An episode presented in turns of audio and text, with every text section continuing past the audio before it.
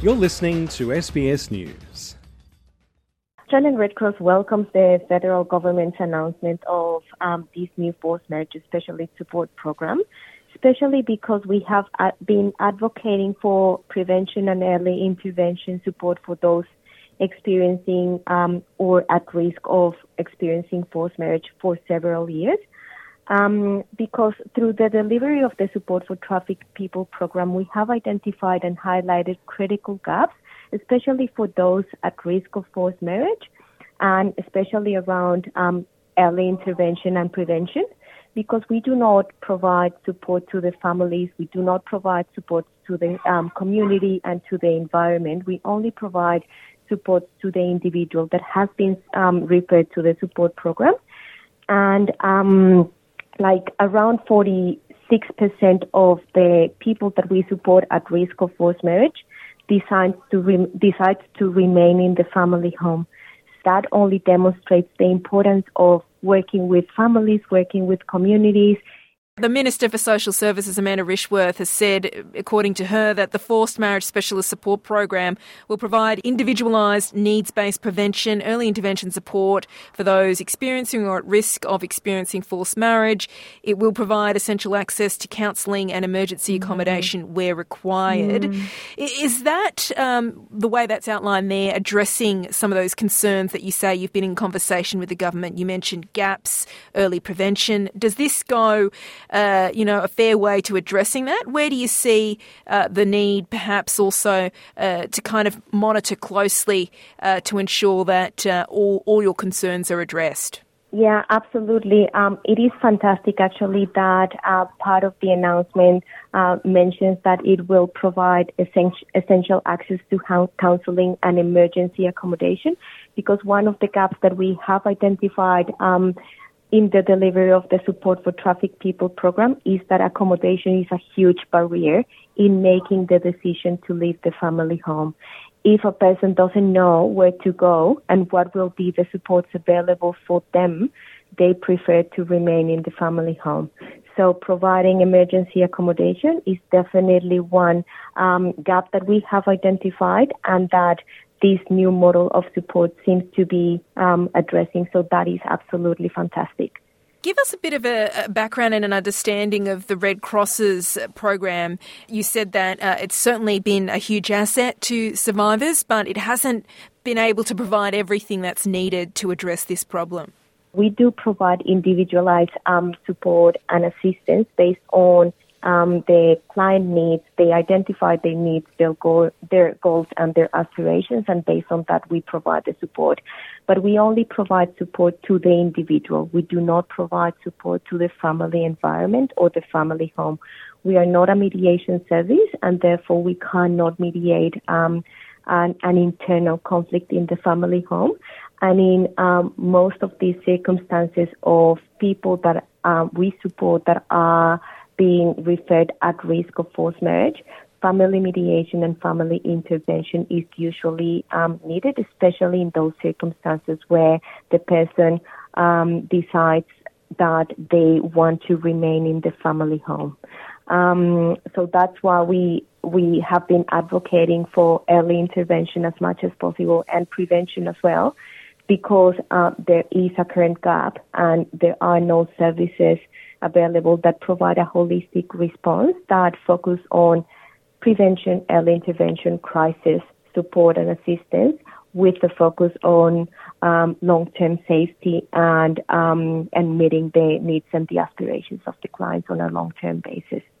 The government's saying here that this also supports their plan under the, the National Plan to End Violence Against Women and Children uh, to, to 2032, a 10 year plan, particularly because it's uh, aimed at providing timely support to those at risk in a culturally safe and trauma informed way.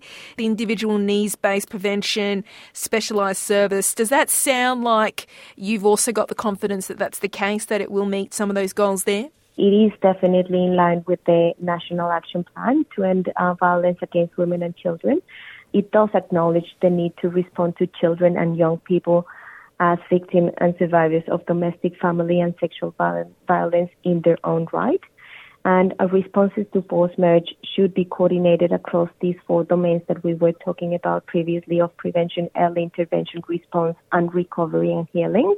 Um, and that involve multi-sectoral collaboration to reduce the detrimental effects of forced marriage. And this is exactly what the National Action Plan is looking to do.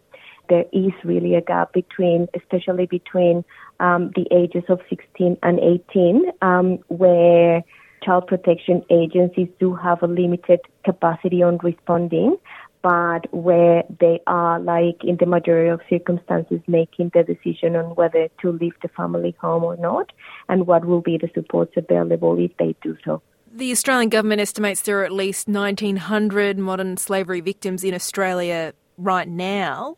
Is that uh, estimate in line with uh, the work and your understanding of just how big this problem is? We know that the problem is big. Um, we know that the Australian Institute of Criminology have said before that um, only one out of five victims um, is identified. So, um, despite we do like uh, have on our program at the moment 159 clients, we know that the the problem is bigger.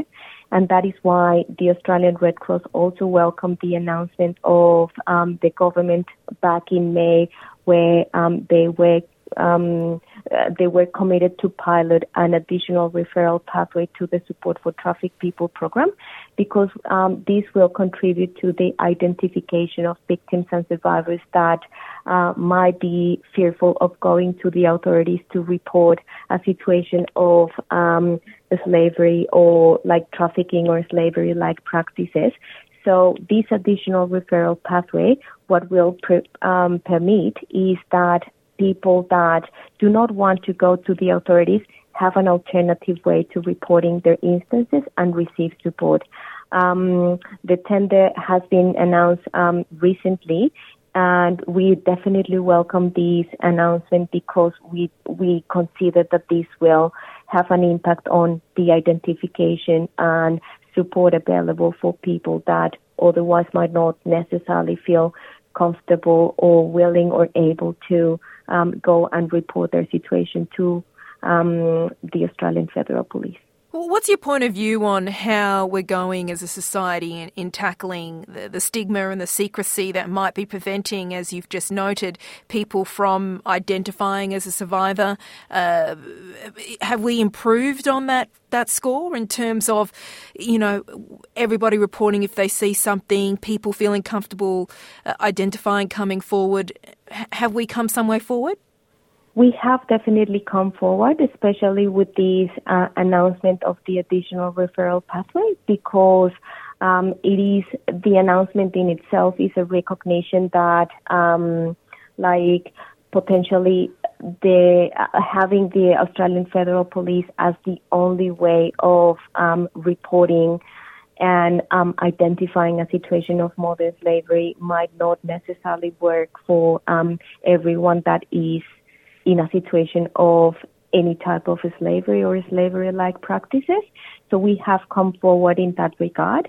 Um, there is a lot of work um, to be done in terms of awareness raising, capacity building, and um, really supporting frontline responders to identify the indicators of um, modern slavery and and and become aware of the um, referral pathways and avenues of support. Like there is a, a lot of work to do there, especially with like emergency departments, with the schools, with um, like different frontline responders that um, might be the only um, approach that that people that are experiencing exploitation might have, especially if they are still in a situation of exploitation. They might just have one opportunity to meet with a doctor or a GP and um, they they they really need to be across like how to identify the indicators, uh, what are the avenues of support, and um, what supports are, are, available for them. So yes, there there is like um, a lot has been done. A lot needs to be done in terms of increasing awareness and capacity building. The federal government's also answered calls to establish a federal anti-slavery commissioner. That's just happened. And what are your thoughts on what a federal commissioner might bring in terms of uh, really trying to uh, address some of these gaps that still remain?